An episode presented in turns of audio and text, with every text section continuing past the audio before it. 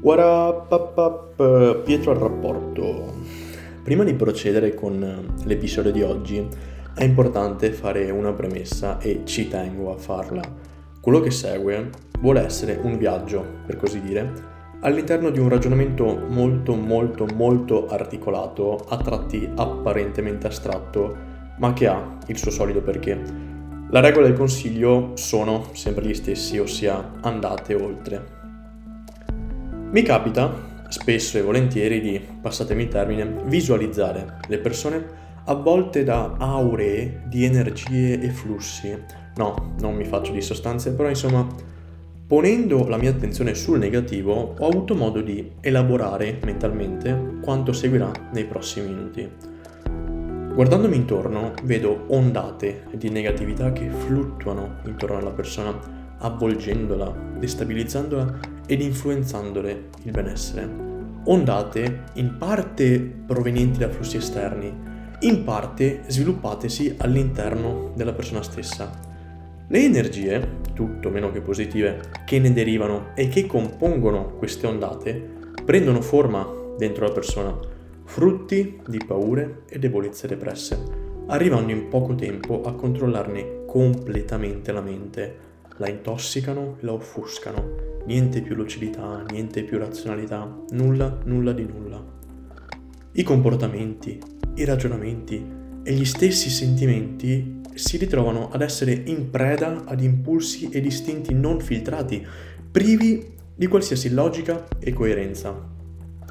Il dolore che ne deriva, naturale conseguenza di tutto ciò, non è causato tanto, o meglio, non è causato soltanto dalla situazione venutasi a creare, quanto più dal sentimento di impotenza che ogni gesto ed ogni parola, dagli esiti inconcludenti, trasmettono al soggetto.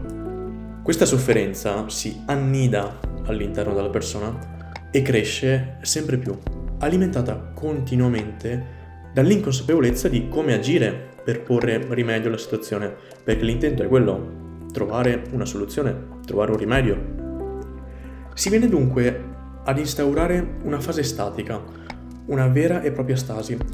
Trovarsi in una situazione simile, per di più negativa, non sapendo come comportarsi, è quanto di più delicato una persona possa sperimentare sulla propria pelle da un punto di vista psicologico. Perché questo?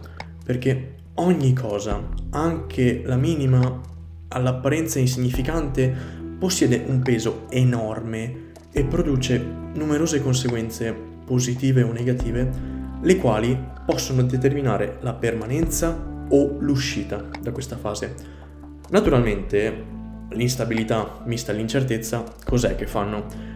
Creano un terreno fertile per la proliferazione di pensieri e paranoie che finiscono poi con l'alimentare le onde di energia descritte precedentemente. Questi elementi che proliferano altro non sono che il risultato di tentativi falliti della persona di trovare una soluzione al tutto, in modo immediato, frettoloso e inadatto. Elementi che però, per la loro stessa natura fallimentare, si accumuleranno, andando a creare le riserve di energia negativa delle onde.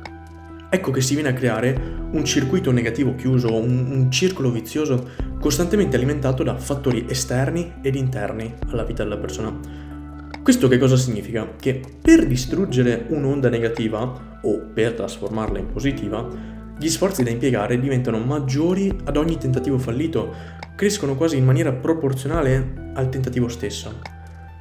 È a questo punto essenziale lavorare in modo efficace ed efficiente per far sì che la negatività arrivi a non avere più risorse né dall'esterno né dall'interno, usando un paragone geopolitico, si potrebbe parlare di cercare di creare un blocco, un embargo, ecco.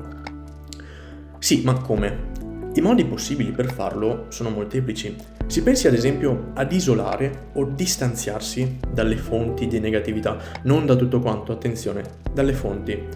Cercare di trasformare la negatività in qualcosa di prolifico prima che inizi a fare effetti non desiderati e soprattutto trovare le proprie fonti costanti di energia positiva attraverso delle abitudini, delle esperienze o delle persone in grado di trasmetterla. Perché? perché ogni pizzico di lucidità e razionalità riguadagnato va impiegato completamente per mettere ordine al caos venutosi a creare e per combattere le onde di negatività, indebolendole, allontanandole o distruggendole.